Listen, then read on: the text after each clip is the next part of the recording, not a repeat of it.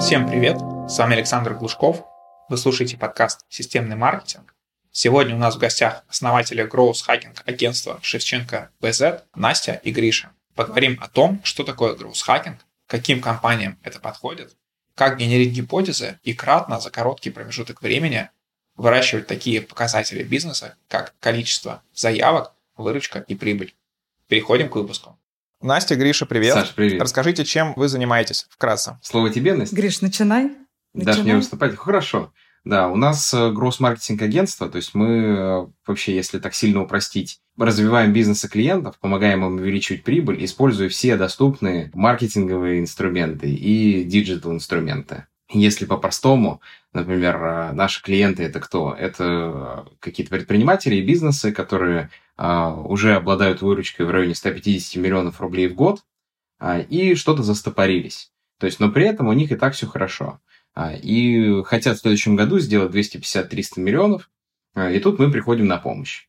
То есть со своим подходом, видением экспертизой и не только словами, но и делами помогаем им этой цели добиться. То есть, если у кого-то дела не очень хорошо, то к вам идти смысла нет. То есть вы помогаете расти тем, кто и так да. неплохо себя чувствует. Да, кто и так себя неплохо чувствует. Да, а чаще всего про предпринимателей. Так сказать, у нас э, самих опыт с 2013 года по запуску своих стартапов, поэтому, так сказать, то мышление, а, которое у нас есть, и мы там отчуждаем его от себя в работе, лучше ложиться на способ мышления не корпорации, а предпринимателей, конечно. Ну, в целом, Гриша добавил а, все, что я хотела сказать.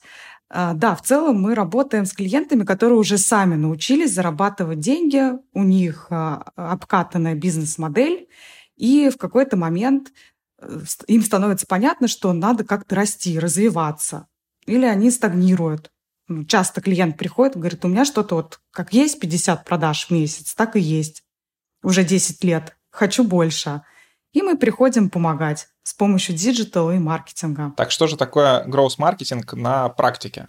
То есть, насколько я знаю, это достаточно распространенное среди IT-людей такое понимание, что вот есть growth hacking. А что же это такое с учетом инструментов маркетинга и чем вы помогаете? Клиентам конкретно. Тут стоит э, отметить как бы некое разделение, если мы говорим про гроу-хакинг в целом, то есть откуда это пошло. Под гроу-хакингом мы понимаем а планомерное улучшение всех показателей по воронке а для того, чтобы растить э, определенные метрики. То есть чаще всего мы занимаемся ростом а, именно бизнесовых метрик типа выручки и прибыли, ну а для того, чтобы этого добиться, необходимо производные от этих метрик выращивать. То есть, если это смотреть, то там дальше по воронке, например, то это и э, показатели в рекламе, то есть там CTR, охваты, прочее, прочее. Это показатели конвертеров, то есть там сайтов, социальных сетей. То есть какой процент людей, которые м, кликнули на рекламное объявление, к нам перешли и оставляют заявки. Дальше непосредственно показатели отдела продаж. То есть какое количество заявок нам пришло а, и как нам вырастить э, показатель конверсии заявки в продажу. Ну и, соответственно, финансовая часть, последняя. Ага, а как нам с них э, больше денег взять, больше заработать, вырастить LTV, ну и во всей этой схеме там уменьшить издержки, если потребуется, ну и вообще-то пересмотреть всю эту бизнес-модель. То есть улучшение всех этих составляющих ведут к тому, что мы выращиваем прибыль. Причем очень интересно, что там э, получается довольно-таки кратный рост, если мы везде подкрутим там на 20%, а, уже все будет супер и замечательно. А если проводить аналогии с э, там, Америкой, откуда это все прошло, мы, конечно же, смотрим на компании типа Airbnb там, и прочих-прочих, которые у себя эти подходы внедряют. И тут стоит понимать, например, кто-то может под гроссхакингом подразумевать, допустим, чисто там а, виральный этап, например, и все мы помним приложения типа Призмы или Маскарада, а, которые, так сказать, хакнули а, маркетинг э, через виральную составляющую. То есть, ну, мы знаем, да, что там без вложения в рекламу огромные миллионные скачивания. Но если это приземлять на там, земной бизнес, а, и более того, кстати, стоит еще оговориться, что таких э, примеров, их прям ну, совсем мало. И рассчитывать, что в вашем бизнесе так получится, кого бы вы там не наймете, наверное, неправильно.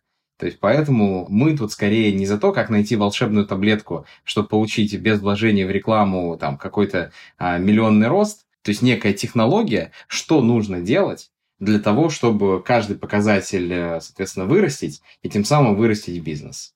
Мы не получим э, рост в тысячу раз, но я думаю, что в 10 раз всем понравится предпринимателям.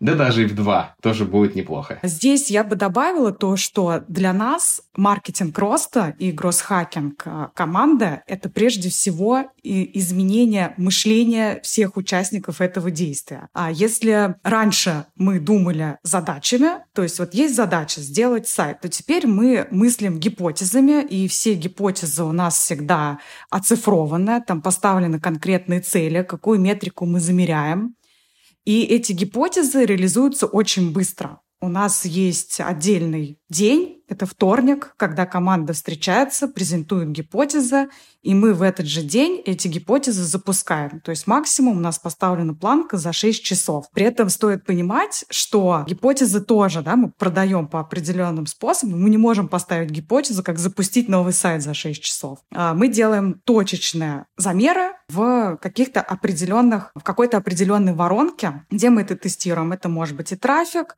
это может быть какие-то небольшие изменения на сайте, небольшие изменения в отделе продаж и так далее, и так далее. Хорошо, а почему компании и предприниматели не делают это сами, то есть не нанимают себе в штат человека, который будет заниматься непосредственно улучшением эффективности на разных этапах воронки, то есть некий такой системный аналитик. И чем лучше агентство? То есть я предполагаю, что, естественно, у вас а, больше насмотренность, а, это полностью там ваша сфера, но чем агентство в данном случае лучше, чем внутренний человек? Твой вопрос тут все-таки лучше стоит представить э, ну, как в двух разрезах. А, ты сказал про отдельного специалиста и почему, бы не, почему нужно нанять агентство, а не нанять это самому. А что касается одного специалиста, это нерешаемо а, в рамках одного человека. То есть мы не увидим кратного роста, конечно же, это команда. То есть те а, процессы гроссхайнинга, которые у нас устроены, мы говорим где-то про команду из 10 человек. Чтобы кратно выращивать бизнесы, на самом деле нужна не маленькая команда, а нужна команда, там, человек 20 минимум. У нас есть клиент, с которым мы работаем, там у нас 24 человека штатных, а, и еще подрядная организация в районе 9-10 человек. То есть это позволяет расти, это больше 30 человек в штате. Понятно, что это случилось не в первый день, а, но тем не менее. То есть одним человеком это не решается. Второе. Что касается того, почему надо нанимать агентство, я думаю, что стоит сказать о том, что это скорее вынужденная мера. Ну, то есть одно дело, если ты крупная корпорация и у тебя хороший HR-бренд, то ты можешь нанять умных ребят и привлечь их к тому, чтобы они тебе помогали твой бизнес растить. А если ты при этом а, классный предприниматель, который научился зарабатывать миллион долларов в год, что, наверное, неплохо, да, и как бы уважаемо. А при всем при этом это нормальная ситуация, если к тебе никто не хочет идти работать. Из этих ребят, так сказать, а, айтишников, маркетологов или digital-специалистов, да, которые а, захотят либо а, там, не знаю, свое развивать, а, либо работать там в Яндексе, в Мейле, а, в Сбере, в Тинькове, ну, куча, на самом деле, компаний у нас айтишных или а, около айтишных, которые эти просто пылесосят эти кадры с рынка. А, там, с недавних пор, да и с прошлых пор мы говорим также про иммиграцию, да, не обязательно с точки зрения, ну, реального переезда, но с точки зрения, например, того, чтобы работать на там, зарубежные компании и продавать свои мозги за доллары. То есть в этой всей дикой конкуренции у предпринимателей не остается других шансов, кроме как обратиться к агентству. Это штука номер раз. Штука номер два – это история про выстраивание этой системы внутри. То есть то, с чем мы обычно сталкиваемся. Бизнес, который на чем-то вырос, это, так сказать, профессионализм э, в своем деле и некая квалификация. То есть очень странно, например, ждать а, от э, не знаю, там, клиники какой-нибудь, которые очень хорошо лечат людей, да, или делают какие-то операции, что они будут замечательными продавцами, а, или прекрасно, а, ничуть не хуже, еще и лучше разбираться в маркетинге. То есть а, сам а, формат да, агентства предполагает а, работу чаще всего не в качестве доли в прибыли, да, а в качестве оказания услуг и а, там, с какой-то целевой рентабельностью. То есть обычный классический там Э, агентский бизнес, либо студийный, или любой аутсорс, там, все что угодно, что в эту парадигму ложится, но это мы говорим про рентабельность там, в районе 25%. Ну вот и представьте себе, например, если вы кому-то платите миллион рублей, если бы вы эту построили бы внутри себя функцию, то у вас бы она стоила 750. И вы такие, ну класс, я пойду положу себе 250 тысяч в копилочку, а эти деньги я сэкономил, а значит заработал. Ну хорошо, там, там 10 миллионов рублей в месяц, но это редкая история, да, кто готов за это платить. Но тем не менее, вы, э, так сказать, выгода там а, на 2,5. Почему бы не нанять людей, которые уже этот путь прошли, которые, соответственно, потратили на это много лет, не поделиться с ними вот этой небольшой рентабельностью, снизить свои риски, не выстраивать эту функцию, не иметь проблем с HR и получить результат, который покроет все ваши, так сказать, недозаработанные деньги с лихвой. То есть, ну, по-моему, это просто выгодно. Добавить нечего. Добавить нечего. Мы тоже, когда выстраивали, такой же вопрос у меня был Гриш. Гриш, а почему бы реально компаниям взять и не сделать? Так вот, еще расскажу пример. Я же проходила акселерацию по, в Gross Academy, когда мы вообще начинали развивать у себя внутри такую команду. И я у преподавателя Юры Дроган спросила, Юр, а почему же все не идут там малый бизнес или агентство обучиться у тебя и пойти построить у себя такую команду? Он говорит, ты не поверишь, ты одна за два года э, вообще после обучения пошла и что-то внедрила. Все остальные ко мне говорят, вообще малый бизнес Вообще забывают, ну, прошел обучение, круто. Потом неохота, лень, и непонятно, как это все внедрять. Корпорации приходят к нему за услугами, что, Юр, выстрой за нас, потому что нам тоже там непонятно, лень и неохота в этом разбираться. Поэтому комментарий такой, что обучиться можно всему, а внедрить это непросто все-таки. Требуется время, опыт, обучение сотрудников и так далее. При этом, я думаю, еще один из моментов это то, что редко сразу берут на эту должность отдельного человека. Скорее всего, это функция да, ложится да. на маркетолога или какого-нибудь человека, а у него уже есть и так свои задачи, и ему комфортнее завершать их, чем что-то там искать такое неординарное. То есть он больше занят операционкой. Да, конечно. То есть здесь ты абсолютно прав. У нас как вообще команда-то получилась? Мы ее не, не нанимали извне заново. У нас работали ребята, просто раньше они в Trello заводили задачки и как-то медленно по ним двигались или немедленно, в зависимости от задачи. И по факту мы взяли текущую команду и сказали, ребят, давайте попробуем этот подход понравится, внедрим на постоянную основу. Всем понравилось, потому что клиент увидел результат и был еще готов больше нам платить за наши услуги, расширять спектр, так скажем. И все пошло-поехало, и мы поняли, что да, это надо внедрять на каждом проекте у каждого нашего клиента. Я бы даже так сказал. На самом деле ничего нового мы делать не стали. То есть гроусс-хакинг – это просто название, по большому счету. А, и это не значит, что остальных ничего нового делать не станут. Но имеется в виду, что сам факт да, а, этого подхода, он просто очень хорошо лег на то, что мы и так делали. То есть а, у нас э, в компании вообще ну, такая хорошая математическая база, можем это так сказать. То есть мы всегда опирались э, не на мнение, а на факты, считали, очень любили считать цифры и э, всю свою работу строили через призму доказательства, такого научного подхода, проведения эксперимента, доказательства а, там, своей теории или ее опровержения. И потом поняли, ага, так все-таки то, что мы делали, это называется кросс-хакинг, а еще у них, оказывается, есть там, ну, какая-то, так сказать, методология. стройная методология, да, а, по которой мы э, можем там взять их терминологическую базу, и, так сказать, и начать говорить с другими компаниями на том же самом языке, это довольно удобно. Таких компаний сейчас мало, то есть, но глобально тут стоит следующее понять. А это не, не что-то там экстраординарно новое, да, о котором никто ничего не знал, и тут, тут резко придумали нечто прорывное. А это про технологизацию процесса по планомерным улучшениям.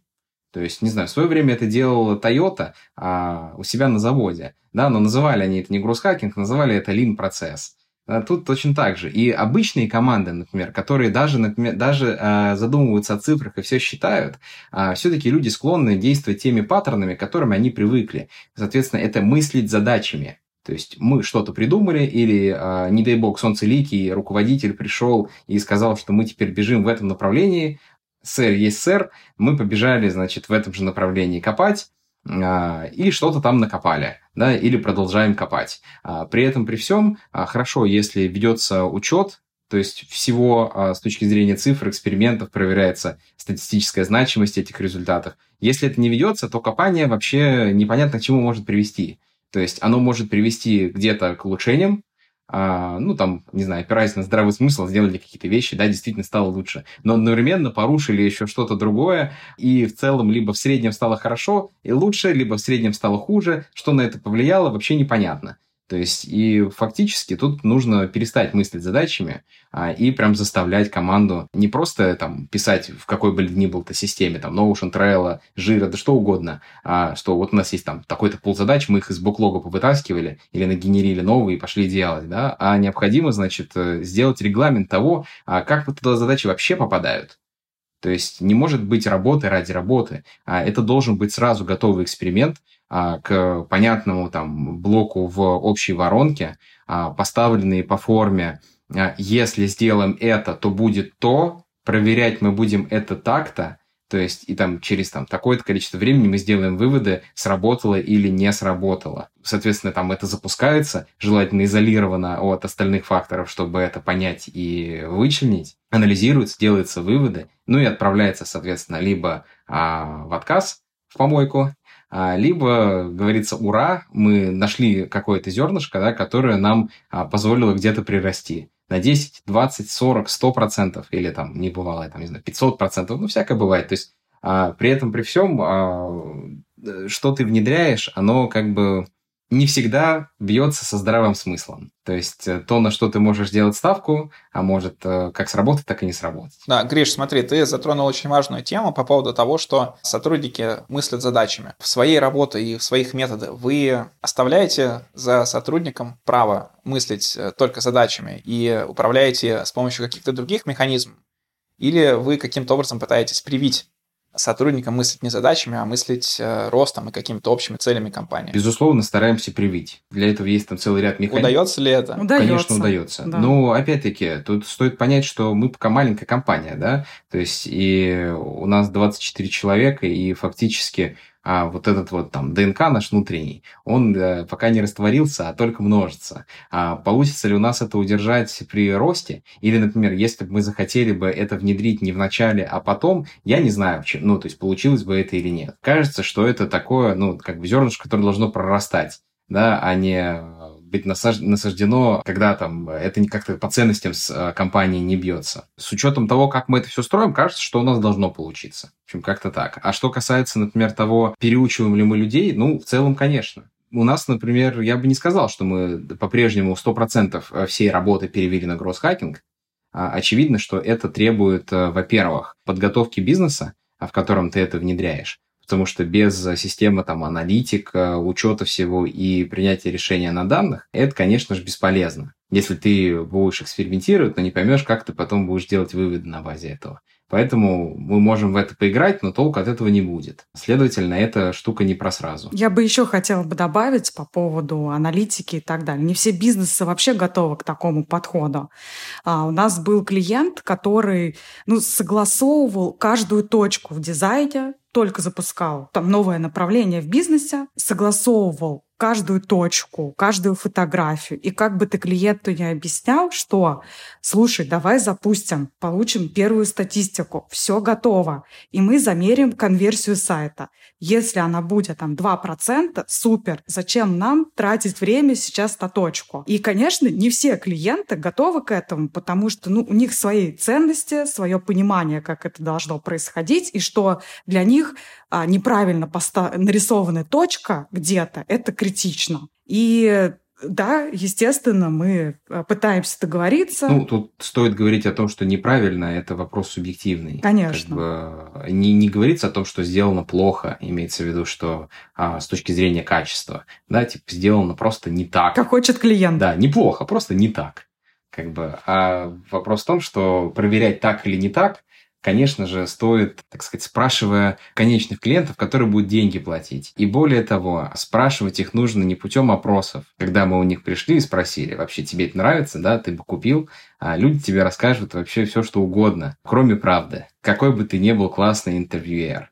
А, и единственный способ, а, так сказать, чтобы они проголосовали, они должны голосовать рублем. Это есть единственное мерило, которому мы можем по факту доверять. И поэтому, когда мы делаем какие-либо исследования, мы делаем jobs to be done, у клиентов, которые у нас недавно купили. Ну, я имею в виду у клиентов клиента нашего. И задаем вопросы в определенной последовательности и опрашиваем только тех, кто как сказал Гриша, проголосовал рублем.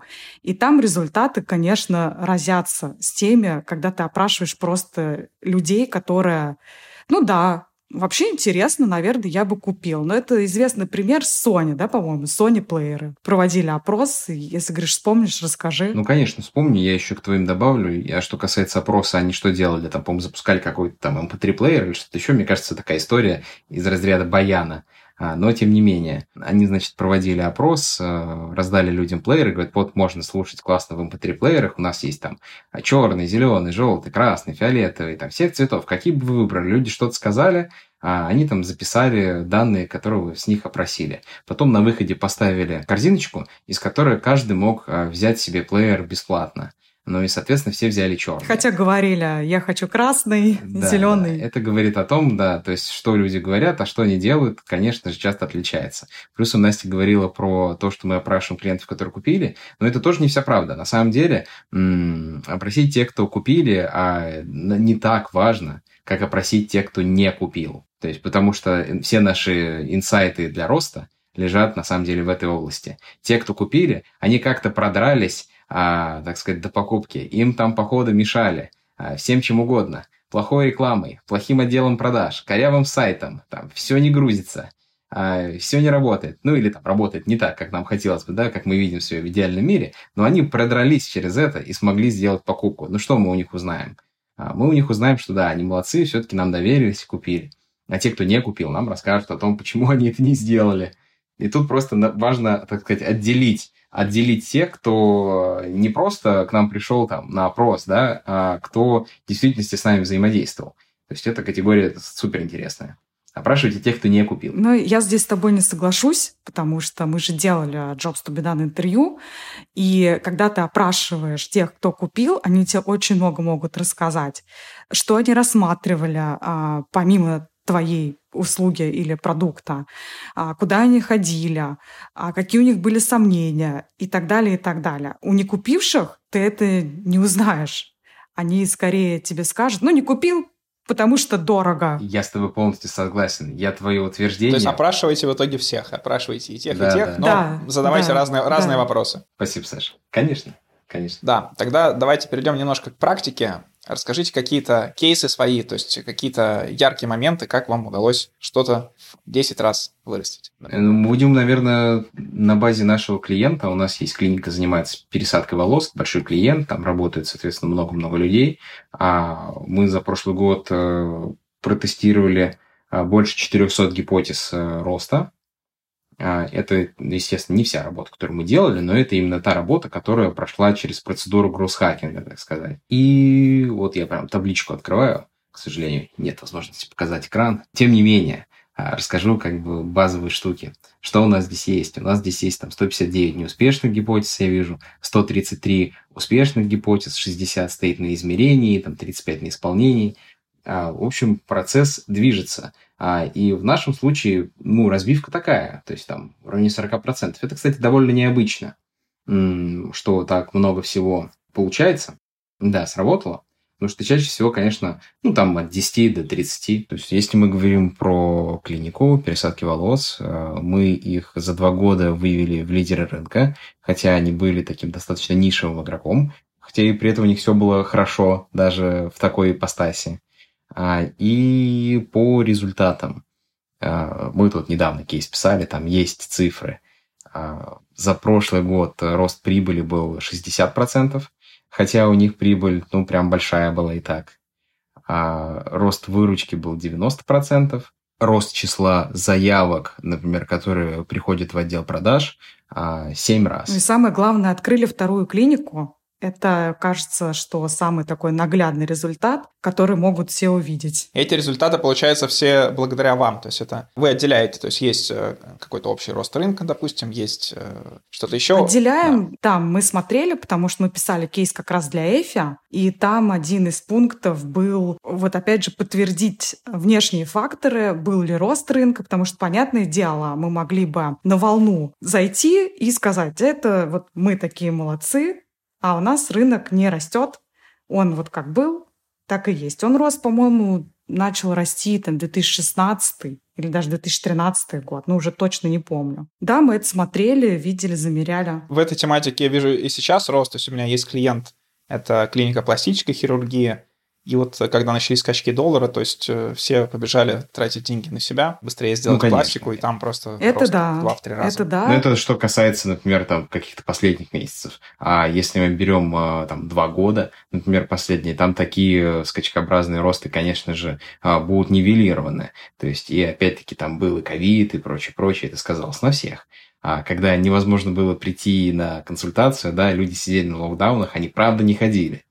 То есть мы там перестраивали весь процесс, появился, появилось онлайн-консультирование, то есть э, у клиента. И сейчас там больше 90% всех консультаций сначала проводится онлайн, хотя для них это изначально было непривычно. Ну и всякие интересные штуки. А что касательно того, там, а что сделали, да, если что можно спросить, я не буду рассказывать, потому что, говорю, делали там, э, не буду рассказывать, имеется в виду прям совсем в деталях, а постараюсь верхнеуровнево потому что там команда 30 человек и делается все. И стоит понять, что а, когда мы говорим про клинику, они хорошо умеют делать свою работу, но у них нету, например, ни одного маркетолога в штате или какого-нибудь директора по маркетингу. Поэтому фактически вся эта функция так сказать, на партнерских отношениях отдано нам целиком и полностью. Вообще все. Поэтому мы точно можем сказать о том, что а, любые результаты это сто процентов благодаря нам, потому что там больше никого нет. А вы берете все работы под ключ, то есть и генерация гипотез, и их реализация? Да, Или что-то да, на клиенте? Нет, нет, все полностью под ключ. Вообще у нас, в принципе, у нас даже принцип такой, что а, мы стараемся весь геморрой с клиента снять. То есть, если, во-первых, нас не надо контролировать, да, там, как штатных сотрудников. С нами можно судить верхнеуровнево, какая там цель есть, и мы найдем способы ее добиться. А второе, как бы нам не нужно перекладывать работу на клиента. Все, что мы можем сделать сами, мы делаем сами. Тому как э, в конечном счете, да, то есть э, так вот рассматривая все как а, некую воронку и э, находясь в постоянном поиске узких мест, а, если узким местом станет время руководителей, это тоже не даст никакой чудесной работе, не дать никакие плоды. То есть поэтому мы, конечно, должны быть автономны, самостоятельны и только общей целью, так сказать, движимы. Кстати, у меня возник вопрос, который я много у кого хочу спросить, но вы, наверное, подходите больше всего к нему.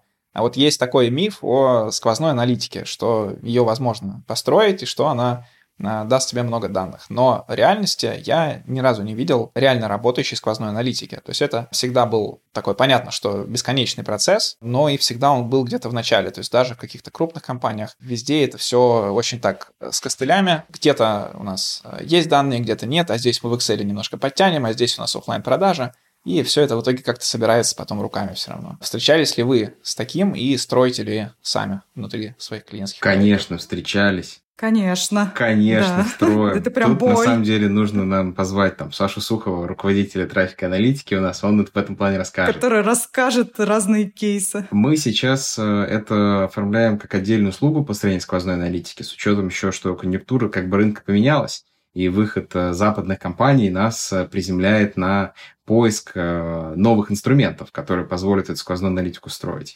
То есть вот сейчас одному клиенту мы делаем ее целиком и полностью на базе инструментов Яндекса.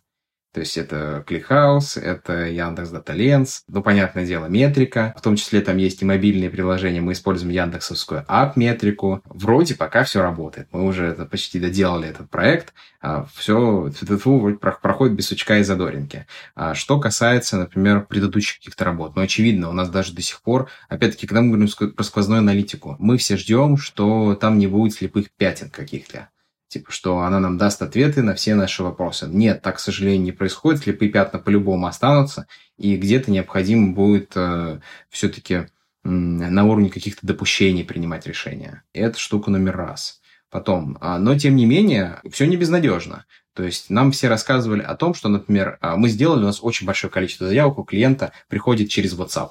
Ну, то есть люди приходят на сайт и, например, не оформляют заявку на сайте, а пишут сразу в WhatsApp. То есть там какая-то разветвленная система ботов, там чего только нет, чтобы клиента там и на вебинар пригласить, и проконсультировать, и там фотки с него получить, и автоматом их там обработать, исходя из этого вам CRM подвинуть сделку, там запустить нужные триггеры. Ну, короче, довольно заморочено. Но все это, так сказать, прелесть теряется, когда мы не знаем, да, что вот если человек пришел в WhatsApp, а с какого рекламного источника он к нам пришел? Как бы мы дальше его круто не обрабатывали. Мы это сделали. У нас действительно работает скрипт, а, который назначает ему айдишник. То есть и мы потом, раскрывая этот айдишник, можем понять полную UTM-метку, путь там его сложить. Короче, в общем, даже это реально. А можно немножко технических подробностей, как назначается этот айдишник? То есть при переходе в WhatsApp есть, наверное, вот это вот приветственное сообщение, в которое, наверное, подставляется айдишник, как я понимаю. Да, в которое подставляется айдишник, да. То есть и там тоже была хитрая штука. Если мы говорим про какие-то гипотезы о том, что должно быть. Знаешь, какой у нас был рост интересный просто на этом уровне? У нас, например, был айдишник, зашитый. Это было циферное значение, ну и серии, там, не знаю, 111 727, а, и дальше шло сообщение. Пожалуйста, не удаляйте это сообщение. Как бы, типа, по нему мы вас идентифицируем как клиента там и назначим персонального консультанта. А, и мы этим всем пользовались, это работало, люди, правда, не удаляли это сообщение. И а, кто-то у нас из участников Гроскакинг предложил, ну, типа, блин, какое-то хреновое сообщение как бы, может быть, мы там напишем э, вместо вот этой портянки э, «хочу э, бесплатную консультацию», и все. То есть, и мы это убрали. Я не уверен даже, что номер остался. Возможно, мы это еще где-то зашили, кроме номера. Но изначально точно это было на номере реализовано. И у нас там выросло из серии в пять раз количество там, сообщений, отправленных в WhatsApp. То есть просто потому, что мы... Вот да, для чего нужно встречаться каждую неделю. Когда человек заходит, для нас это было ну, нормально. То есть, в принципе, люди отправляют сообщения, они видят, там, что не надо удалять, они его не удаляют. Но при этом мы, например, у себя обращаем внимание, что открытий много, а отправок мало. То есть люди открывают, но не пишут. Хорошо, а есть какие-то кейсы, тоже кратко, тоже волнующие всех давно темы, это трекинг офлайн конверсий? Или вы э, не работаете с этим, потому что это все-таки пока не реализовано? У нас есть точно баннеры, у нас есть точно баннеры в городе, этого немного, и мы это как-то трекаем. Радио еще у нас есть иногда тоже реклама. Ну, я сейчас расскажу, например, о том, какие есть варианты, да, то есть, ну, понятно, всякие подменные номера телефонов, если мы говорим про такого рода заявки. Как мы это еще отслеживаем, э, значит, к слову не скажу, это надо к нашим ребятам обратиться. 6 сигм. Да, но есть, э, есть история про 6 сигм. То есть э, это точно работает как система, которая хоть каким-то образом позволяет любые слепые пятна, по крайней мере, поговорить об этом и в каком-то русле так сказать, направить свою работу. Я даже могу потом рассказать а, пример, как мы круто с помощью этого отчета начали анализировать, а что это у нас произошло такого, что у нас так резко заявки выросли. Сначала, наверное, Гриш, расскажи про то, что это. Там по математике, да, есть история о том, что эти все шесть сигма надо строить на показателях целочисленных, не будем вдаваться в это. И фактически, например, начните с того, чтобы отслеживать э, заявки. И вам нужно будет э, понять, отложить три сигмы вверх, отложить три сигмы вниз. Это довольно простая там математика, как это делается. Для того, чтобы понять то, как функционирует ваша бизнес-система сейчас сегодня там столько заявок, завтра столько заявок, послезавтра столько-то заявок, и также там в прошлое. Как нам понять, например, и отловить, что случилось что-то хорошее или случилось что-то плохое? Мы оцениваем нашу систему, соответственно, видим а, по сигмам, а, где ее так некий баланс, и должны отлавливать а, либо выпадение вверх за эти сигмы, либо выпадение вниз. Соответственно, если выпадение произошло вверх, то это хорошо. Нам это надо бы отловить и понять, чем было вызвано, и сделать частью системы, чтобы ее полностью вырастить. То же самое происходит и если вниз. То есть мы должны это отловить, понять, какая причина, и больше так не делать. Понятно, сейчас, Настя, расскажу, понятно, что там не всегда удается, например, отследить, влияние ли это было внешнего фактора или внутреннего, но тем не менее, что это такое? Это действие конкурентов, это изменение там, на рынке, а, или это мы что-то запустили. Конечно, мы должны это все взвесить, проверить, а, и когда такое нашли, еще провести там серию экспериментов, чтобы подтвердить, что, например, да, все-таки это было внутреннее. А, мы нашли, нащупали, как э, это что повлияло, и теперь это является снова частью системы, мы чуть-чуть подросли. А, или, например, мы больше не делаем вот такую вот ерунду, мы выпали тут вниз. А, была история, про которую Настя хочет рассказать, про офлайн радио У нас клиент, например, очень любил закупать а, рекламу на радио. Прям, ну, очень. Ну, то есть хлебом не корми, дай, пожалуйста, 800 тысяч в месяц отдать там а, радио Energy, там и прочее, прочее, прочее. Ну, да, то есть как бы все, все хорошо, но мы всегда платили радио, Давайте продолжать это делать. Или где-нибудь баннер на улице поставить на ВДНХ. Вот хотим баннер сделать, чтобы все видели нас. Да, мы начали с того, что хорошо, а давайте мы хотя бы на радио сначала разместим а, отдельный номер телефона и поотслеживаем, а, есть ли оттуда звонки в реальности. Потому что сначала это была общая, общая линия, но как ты это поймешь? Вообще непонятно. Больше нет. То есть очень как-то косвенно, и невозможно от других факторов это отделить. А, окей, отдельный номер телефона. Мы его ставим, смотрим и понимаем, что там, не знаю, один звонок с радио нам стоит 60 тысяч рублей. Ну, то есть вот какой-то такой порядок цифр а, от одного клиента. А если брать если брать более длительный период, то мы по 6 сигм вообще не видим нигде никакого всплеска. Все в рамках системы, а миллион рублей мы на радио потратили. То же самое и с офлайн рекламой. Поэтому пока мы научились только так это отслеживать, и очень такой тоже кратко пример расскажу. У нас в один момент очень сильно выпало за систему, то есть очень сильно возросли заявки, и мы начали смотреть, в рекламе ничего не меняли. Оффлайн ничего не запускали. Думали, может, радио или баннер повесили где-нибудь опять на ВДНХ. Оказалось, что кто-то из звезд, по-моему, Гарик Харламов или кто-то там, типа прошла какая-то фейковая новость, что он сделал пересадку волос, и мы вообще, да, ну, когда мы в этой теме, ну, где мы и Гарик Харламов, ну, у нас поперли заявки. И как бы вот когда мы это видим на графике, мы можем сразу пойти и начать отслеживать вот эти внешние факторы или офлайн рекламу Более того, это снимает вопрос клиента, они же часто да, звонят, у меня сегодня мало заявок. Вот очень мало заявок, что-то надо сделать. А мы говорим, так, вот 6 сигм, смотрите в рамках системы, не переживайте. И как-то это все у нас потом, эти вопросы вообще на нет сошли. В принципе, я думаю, такой э, пример с э, вот этой фейковой новостью можно как одну из гипотез использовать может немножко серую, но запускать какую-то новость там с тизерной рекламой, закупать там много-много трафика. Там Ванга предсказала, что вот э, те потеряют волосы, да, если сейчас не поменяют. Можно и такую гипотезу запустить, если клиент разрешит. Более того, там есть процесс, что когда мы эти гипотезы продаем, это нужно подготовиться и ее продать. Если бы ты пришел ее продавать, ты должен был нам сказать, например, если мы такую э, идею запускаем, то вот такие-то результаты мы получим, и так-то мы это проверим. И я думаю, тебе в такой формулировке сказали бы, конечно.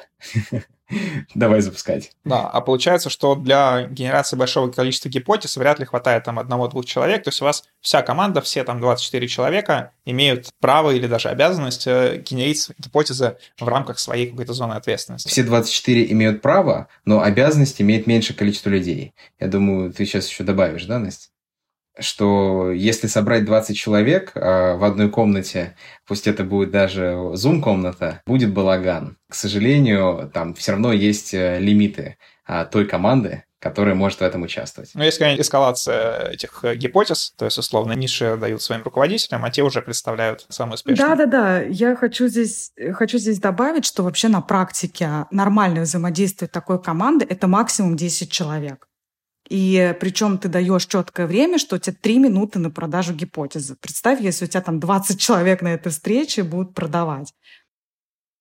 И еще обсуждать это, спорить и так далее. А плюсом, да, действительно, эскалация, то есть там, допустим, тимлит, но он может кого-то привлечь из старшего менеджера, если он очень хочет в этом участвовать. Бывает такое, что прям э, человек генерит постоянно каждый день гипотезы и хочет их продавать, то, конечно. Если говорить там о каком-то росте, то скорее здесь э, надо разделять эти гросс-хакинг команды. То есть, например, вот у тебя 6 человек на этом этапе воронки, там трафик тестируют. Эти шесть человек тестируют в отделе продаж всяких ботов, автоматизацию и скрипты, например, новые вводят. И их как-то между собой соединять, кооперировать. Но пока у нас работает хорошо схема 10 человек, пока мы сейчас вот только начали отдел продаж выстраивать клиента, потом я думаю, что мы а, с ростом количества человек будем разделять эти команды, и посмотрим, ну, как да. это будет работать. Да. Более того, сейчас вот второй клиникой нужно будет заниматься, если мы про этого клиента говорим. Ну, там, очевидно, должна быть просто альтернативная команда. Там те же самые люди не справятся, уже не сделают. Хорошо. Еще немножко уйдем в сторону практики. Мы, конечно, обсудили уже, что это услуга или сам гроус-хакинг больше подходит тем, кто и так уже успешен, но можете привести какие-то примеры лайфхаков, которые может малый средний бизнес, у которого, ну, допустим, не все так сильно хорошо, но, в принципе, неплохо применять. Может быть, это просто будут э, исправления каких-то ошибок, которые присутствуют там у 90% бизнесов или что-то еще. Я могу рассказать, да, да, спасибо, Саша, за вопрос. Могу рассказать совсем базовые вещи. А, ну, пройдемся по той же модели рынок, конвертер, а, отдел продаж и финансы. И давайте обсудим каждый из них и какие-то прям, ну, совсем, может быть, банальные штуки. Каждый у себя потом проверит, есть у него это или нет. А если мы говорим про этап рынка, ну, например, просто то, что последнее в память э, попадается. Не, не про этап рынка, по этап трафика давайте. Последнее, что попадается в голову, например, контекст. А в контекстной рекламе идите воспользуйтесь автоматическими стратегиями, которые делает Яндекс. Если вы это не делали, обязательно сделайте. Люди часто доверяют, например, каким-нибудь системам, а, контролирующим, ну, бидерам, так называемым которые ставки за клик выставляют. Но я вам могу так сказать. А, Яндекс открыто об этом не говорит, но по нашей практике автоматические стратегии работают лучше, а, чем бидеры. Мы даже сейчас кейс а, с Яндексом пишем по автостратегиям. Там реально очень крутой результат, что даже Яндекс говорит, слушайте, надо кейс писать. Как будет опубликован, поделюсь. Здесь добавлю свое как бы экспертное мнение, как специалист именно по контекстной рекламе, что да, используйте автостратегии, но будьте аккуратны, когда идут какие-то сильные изменения, то есть какие-то скачки курса, скачки трафика, какие-то сильные события, то есть э, тогда он может, э, автостратегии могут сработать вам в сильный минус. Если вы еще умеете передавать данные из CRM, то вообще все прекрасно. Или научитесь передавать данные из CRM. Это будет здорово. Потом, например, что касается, допустим, блока конвертер, да, чаще всего мы подразумеваем под сайтом это. Но тут первое, что надо сделать. Все всегда говорят, э, мне кажется, это уже такая базовая штука. Сайт должен быстро грузиться, да, у человека на устройстве, чтобы у тебя потом, тем самым повысилась конверсия, уменьшилось число отказов.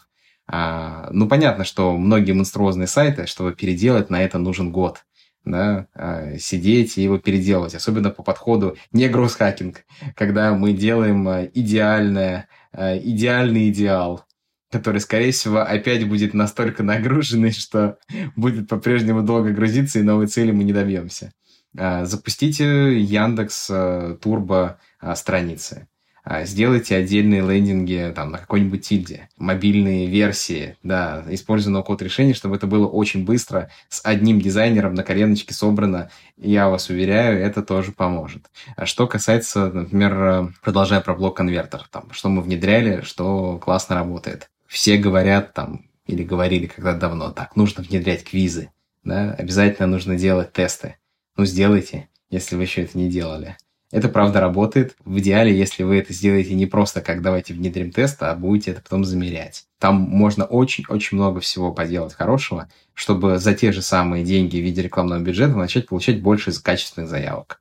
А внедрите мессенджеры на сайт. Э, понятно, что хорошо, когда люди звонят по телефону или пишут на почту, но если вы им дадите уже привычный способ а, написать в мессенджер, это тоже хорошо сработает. Есть классный сервис, раз уж мы сегодня всех рекламируем, да, начиная от Яндекса, заканчивая этих всех других ребят. Сервис GetReview, который позволяет э, разместить такую коротенькую на 15 секунд, типа как сторис в Инстаграме, запрещенная в России организация экстремистская, извините. То есть, соответственно, которая позволяет, э, как сторис, видео разместить на сайт и приглашать точно так же оставить заявку. Это все хорошо работает. Что касается, например, конверсии отдела продаж нет CRM-системы, пожалуйста, внедрите CRM-систему. Это позволит вам понять, какое количество заявок теряют э, продавцы, кому они не перезванивают, как э, и что происходит. Более того, после вы сможете сделать автоматические триггеры, а, которые а, смогут как снять рутину, так и э, помогать операторам делать скучную работу, которую они обычно делать либо забывают, либо она им совсем не нравится. И последнее, что касается блока финансы, мне кажется, это такое хорошее ментальное упражнение. Подумайте о том, вот вы там что-то рекламируете и продаете в вашем бизнесе, как вам увеличить цену в 10 раз. То есть, что нужно поменять в вашем продукте, чтобы люди начали его покупать, но в цене в 10 раз дороже. Скорее всего, у вас это упражнение не получится, но как а, косвенная, так сказать, награда, которую можно получить, вы точно найдете способ продавать в два раза дороже то, что у вас уже было, тем самым увеличив прибыль в вашем бизнесе. Я думаю, еще про рынок тоже, Гриш, важно сказать э, что очень часто малый бизнес к нам приходит, я хочу продвигать, ну, не знаю, пример какой, привести очень узкой ниша, там, где там, 10 тысяч показов, это, наверное, не очень узкая ниша, но хорошо, там, тысяча показов в месяц. И предварительно, прежде чем запускать новое направление, посмотрите, сколько в общем объем рынка. Потом посмотрите, какой объем рынка в рекламных каналах. Потому что очень часто бывает такое, что все там, мы за неделю рекламу открутили, продаж нет. Так, надо менять маркетолога. Вот плохой. Не факт. А, это может быть рынок маленький очень, и бизнес-модель поэтому не работающая. Да, все правильно Настя говорит. Мы такой, так сказать, на своем собственном горьком опыте к этой модели пришли, что любые деньги надо сначала заработать в Excel. Не нужно запускать э, никакую рекламу, тестировать там стоимости привлечения клиентов или что-то делать, а пока вы это все не посчитали. Текущие прогнозаторы, которые есть во всех рекламных системах, очень классно дают возможность прикинуть, а, что же мы получим в итоге собрать это все в Excel-табличку, позанимавшись немножко табличингом, понять, что это полетит или не полетит, и в каких сценариях это полетит, а в каких не полетит. Уже здраво взвесить всю свою эту идею.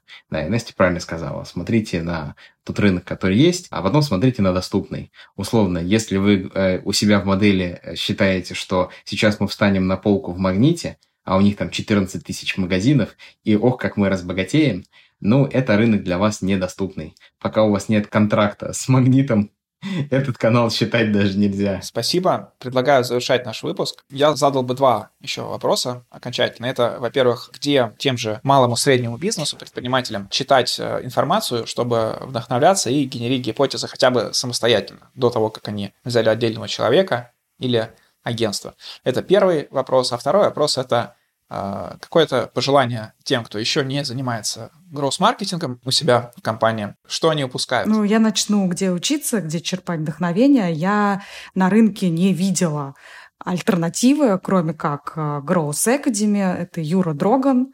Я у него проходила два курса. У нас и сотрудники у него учатся. У него есть а, рассылки.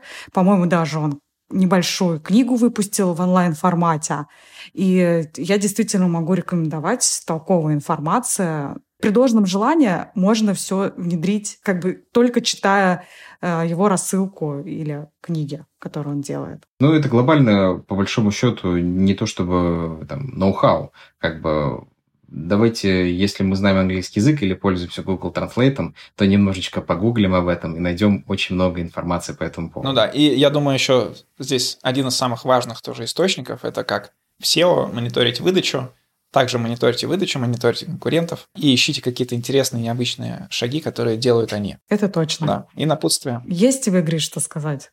молодым гросс-хакером. Конечно, да. Если в школе математику не учили, то самое время открыть учебники за пятый класс и пойти по школьной программе. А насколько нужно идти по этой школьной программе? То есть нужно математическое моделирование или постройка каких-то сложных, не знаю, матриц, дифров, статистика? На самом деле математикой пятого класса можно будет ограничиться. Статистика, Поэтому ваш, ваш путь да, будет не так, не так длинен, как кажется. И статистику почитать. Ну, это, наверное, не пятый класс, но тем не менее. Например, про доверительный интервал, про корреляцию. Это я про статистику. Корреляция, причинно-следственная связь, медиана или среднее значение. Понимать хотя бы разницу да, между этими показателями и определениями.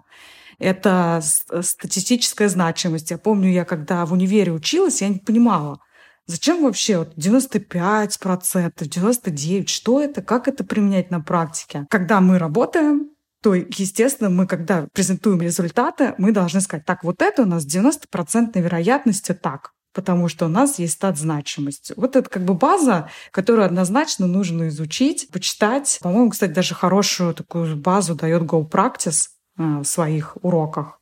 Ну, это для продуктологов, но вдруг э, кто-то захочет пойти посмотреть, что можно почитать, где поучиться. Да, если что, об этом всем пишет даже Википедия. Неплохо, кстати.